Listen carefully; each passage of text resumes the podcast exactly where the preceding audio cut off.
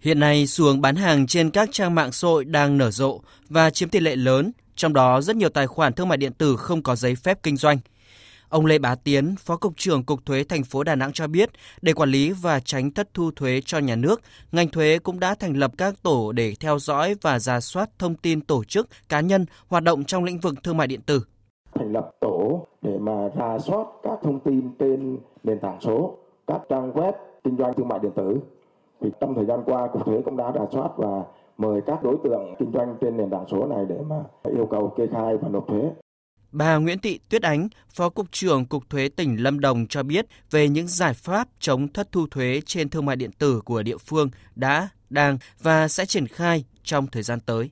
Cục Thuế Lâm Đồng đã triển khai thực hiện theo kế hoạch đề án của à, Bộ Tài chính cũng như là kế hoạch của Tổng cục Thuế và chỉ thị của Ủy ban tỉnh. Thì à, Cục Thuế cũng đã phối hợp với à, Sở Thông tin Truyền thông, Sở Công Thương, ngành công an cũng như ngân hàng nhà nước và các ngân hàng thương mại trên địa bàn tỉnh đã thực hiện gà sót thông tin dữ liệu qua gà sót các tổ chức cá nhân đã thực hiện kê khai doanh thu và số thuế phải nộp khoảng hơn 20 tỷ đồng. Qua công tác gà sót cho thấy việc mà thu đối với lĩnh vực này vẫn còn những hạn chế nhất định. Phải nói là việc quản lý thuế đối với lĩnh vực thương mại điện tử cũng chưa được chặt chẽ cũng như là chưa đạt được kết quả như mong muốn. Trong thời gian tới, với sự quyết tâm của ngành thuế trong việc mà áp dụng trí tuệ nhân tạo AI và cơ sở dữ liệu lớn Big Data và tiếp tục tăng cường phối hợp với các sở ngành hy vọng rằng công tác quản lý thuế đối với lĩnh vực hoạt động thương mại điện tử sẽ ngày càng được chuyên nghiệp cũng như là hiệu quả hơn.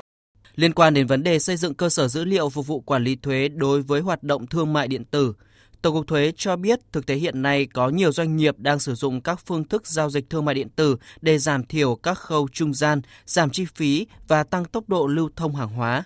Đồng thời, cũng có ngày càng nhiều cá nhân sử dụng các mạng xã hội, các trang thương mại điện tử để cung cấp hàng hóa, dịch vụ đến người tiêu dùng.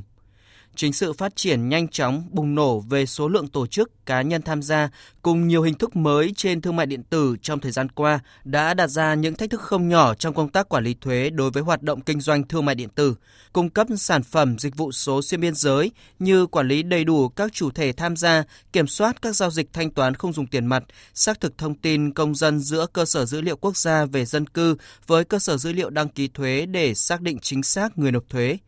theo bà Tạ Thị Phương Lan, Phó vụ trưởng vụ quản lý thuế doanh nghiệp nhỏ và vừa và hộ kinh doanh cá nhân, Tổng cục Thuế, việc xây dựng cơ sở dữ liệu thương mại điện tử là yếu tố cần thiết để nâng cao công tác quản lý thuế, chống thất thu thuế đối với hình thức kinh doanh thương mại điện tử, kinh doanh trên nền tảng số. Theo quy định thì các sàn phải có trách nhiệm cung cấp tất cả những thông tin mà hiện nay họ đang có và đang quản lý ở trên sàn. Và nếu như trong trường hợp các sàn họ cung cấp thông tin không đúng và thậm chí là dẫn đến việc là tiếp tay cho những tổ chức cá nhân kinh doanh trên sàn mà trốn thuế thì họ cũng sẽ lươn đới chịu trách nhiệm trong cái trường hợp mà nếu như xác định là có vi phạm pháp luật về thuế. Bộ Tài chính nhận định tập trung chống thất thoát thuế thương mại điện tử khi kinh tế năm 2024 được đánh giá sẽ tiếp tục gặp khó khăn, ảnh hưởng đến nguồn thu ngân sách, lại trong bối cảnh chính phủ tiếp tục thực hiện chính sách giảm 2% thuế giá trị gia tăng để hỗ trợ doanh nghiệp và người dân, kích cầu nền kinh tế. Do đó năm 2024 tập trung thu đúng, thu đủ và chống thất thoát thuế giao dịch thương mại điện tử cả từ nhà cung cấp nước ngoài cũng như trong nước sẽ là giải pháp góp phần đảm bảo kế hoạch thu ngân sách. Bộ trưởng Bộ Tài chính Hồ Đức Phước đánh giá. Đây cũng là một vấn đề tiềm năng mà phải làm. Và chúng ta rất có điều kiện bởi vì bây giờ chúng ta đã kết nối với dữ liệu dân cư cho nên chúng ta xác thực được ngay. Và như vậy là phối hợp giữa ngân hàng cùng với Bộ Tài chính và Bộ Thông tin Truyền thông thì có bắt đầu đột phá vào cái lĩnh vực này. Năm ngoái là chúng ta đã đột phá vào vấn đề là sàn thương mại điện tử xuyên biên giới. Chúng ta thu được gần 13.000 tỷ. Thế thì với năm nay bắt đầu phải làm trong nước, trong năm 2024 là tập trung vào trong nước, cùng với các cái giải pháp thuế nữa, thì chúng ta mới hoàn thành được cái nhiệm vụ thu. Năm 2024, Tổng cục Thuế lưu ý các cục thuế địa phương cần tập trung xây dựng cơ sở dữ liệu của ngành thuế, trong đó cần ra soát lại cơ sở pháp lý, đồng thời tham mưu cho các cơ quan quản lý xây dựng sửa đổi các chủ trương chính sách thuế để buộc các sàn thương mại điện tử, các đơn vị vận chuyển cũng như các cơ quan liên quan cung cấp thông tin để phục vụ tốt nhất cho công tác quản lý thuế đối với hoạt động thương mại điện tử.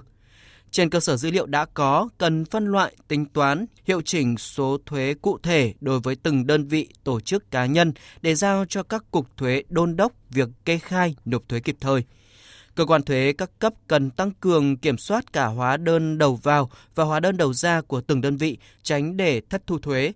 Các vụ, đơn vị của Tổng cục Thuế cần chủ động nghiên cứu xây dựng và hoàn thiện các ứng dụng công nghệ phục vụ hiệu quả cho công tác quản lý. Trong công tác quản lý đối với hoạt động thương mại điện tử, Tổng cục Thuế tiếp tục phối hợp chặt chẽ, kịp thời, hiệu quả với các bộ, ngành địa phương thông qua các thỏa thuận, chương trình để kết nối, chia sẻ thông tin, dữ liệu với mục tiêu làm giàu cơ sở dữ liệu cho công tác quản lý nhà nước đối với hoạt động thương mại điện tử.